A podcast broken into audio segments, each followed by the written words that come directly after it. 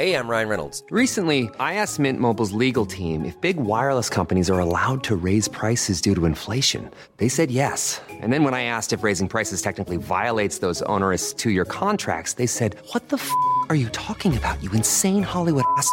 F- So to recap, we're cutting the price of Mint Unlimited from $30 a month to just $15 a month. Give it a try at mintmobile.com slash switch. $45 upfront for three months plus taxes and fees. Promo rate for new customers for limited time. Unlimited more than 40 gigabytes per month. Slows. Full terms at mintmobile.com. You know the future man, you know. Blessed love and honor. This is Jah 9 representing for the future man, and you're listening to Reggae Up Yourself. Rastafari love. Play us some good, good, good reggae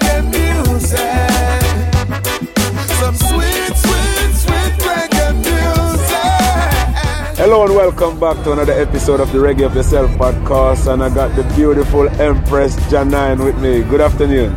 Blessed love, blessed love. How are you doing? Giving thanks, giving thanks. Happy to be here. You know what?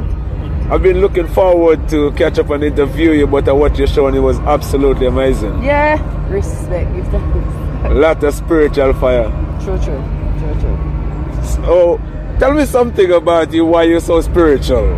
Where is all of that spiritual energy come from? Wow, come from a spirit. I mean? I got that, but were you born this way or did you, You grow up in a family that I is this definitely way? grew up. I mean, that was how I was raised.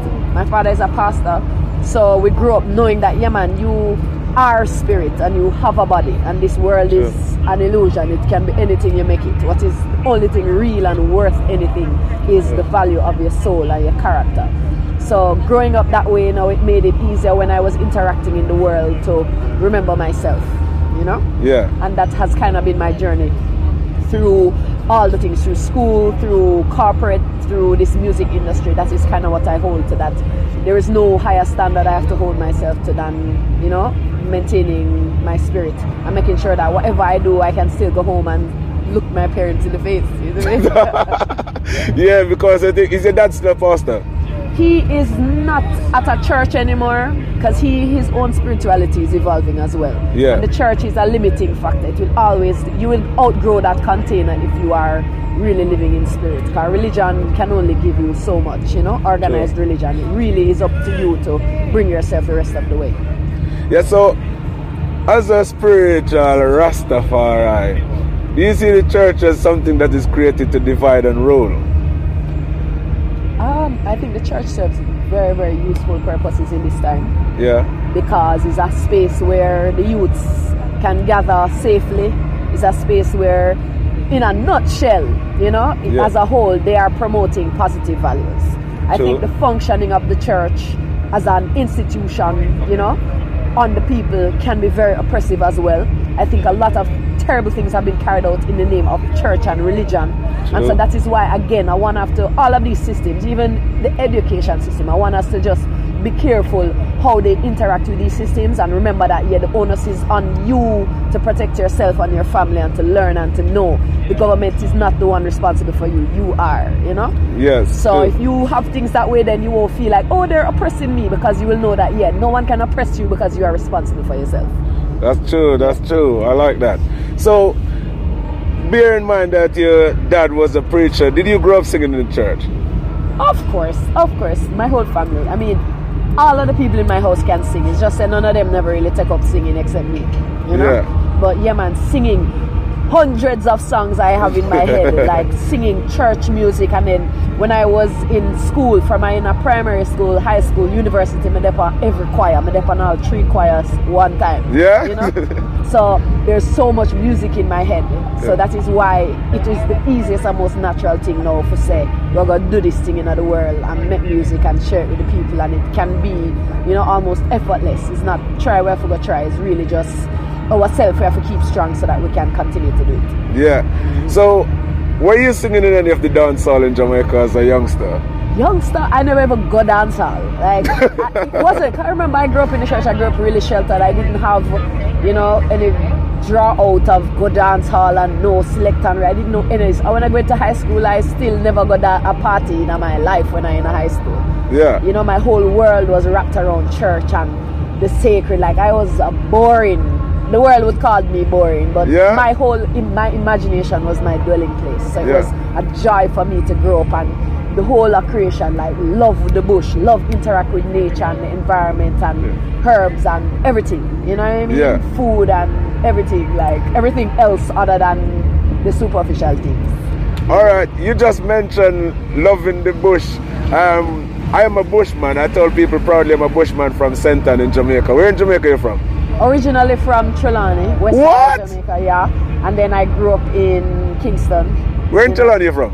Falmouth, Trelawny. Used to go at Trelawny and Falmouth to buy my shoes, them come back to school bend and down. them thing, the bend down market. Yes, me yeah? and the Twinkle brothers are from Trelawny. Sure. Falmouth, Trelawny. Same street we, we did grow up on. too. Yeah.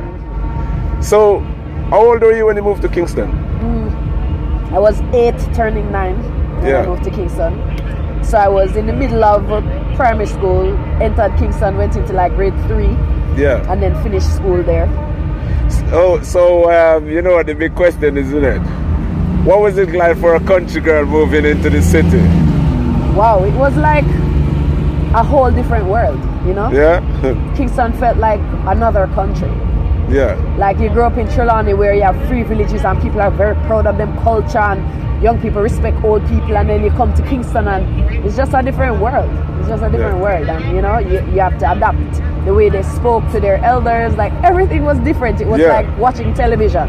So, so it wasn't like going up to Albert Town at the Yam Festival where you get the roast yam and everything there. Have you no, been there? No, no, no, no, no. you haven't been up to Albert Town in Chalon at the Yam Festival? No, I've been to a young festival. I don't know if Alberton did it, but Yeah. I, we got to, you know what I mean? Youths them enjoy doing that. Like you go to the food festivals and Yeah. you go the sea and you you have you know every time when it's Christmas, all of the youths them gather in the square and listen to old stories and folk tales and you know who Miss Louise and Yeah, what I yeah, of yeah. that. Like I grew up with a rich childhood, so when I came, Yeah. all these town kids knew about was cable and some cartoon characters that I never heard Yeah. about. They come from down the bushwick part, Yeah. only the radio here for entertainment. and moonlight and reading books and you know what I mean. That was my reality, and that kind of probably still is. All right, so it's been a mighty long journey for you. And uh, but what I want to ask you, coming from the country girl to move into Kingston to now becoming a global superstar, everywhere I go, people is talking about Jah 9. What does it feel like now? I don't know, you know, you see, it's a thing, you know, I don't see myself or feel that way about myself. Yeah. I still feel the same way I did when I just stepped into it. kind of feels like when I just came to town. Yeah. It's like you're here, but you feel like an observer, you know? You hear Yeah. people using terms to describe you, and you're like, oh, Zine, but you don't really internalize any of that because we have to keep ourselves actively humble. And Yeah. just remember, say, we are insignificant specks in the whole big picture, but at the same time, we are powerful creators. True. And I am not special. I am one of, you know, many, many who have this power. Yeah. Some people just don't know them powers. I just happen to know a little bit more than, you know? Yeah, well, as it turns out, there's three, when it comes to female artists coming out of Jamaica, there's main three that everybody talk about here in Europe. And I've been all over Europe, and it's you, Queen Ifrica, and Etana. Yep. How does that make you feel? I am honored to be among those sisters. They were an inspiration to I. When I Yeah. just a start and I see them as black woman, you know, Yeah. them they don't know about to ride up on stage. Them just like give True. it to you natural and them voice is strong and them Yes. message is strong and them there with the bridging them a hold them own and Yeah. who have things to say about them because them firm in themselves. You know what I mean? I can relate to that experience and those are some of the women I hold in highest regard. Well, you know what? A complete credit to all of you because we all know that when it comes to female and music in general, you have to be coming hard to True. actually go to the top. So, True. well done, you know what I mean? And congratulations, and I wish you many success in the future. Enough respect. Blessed love.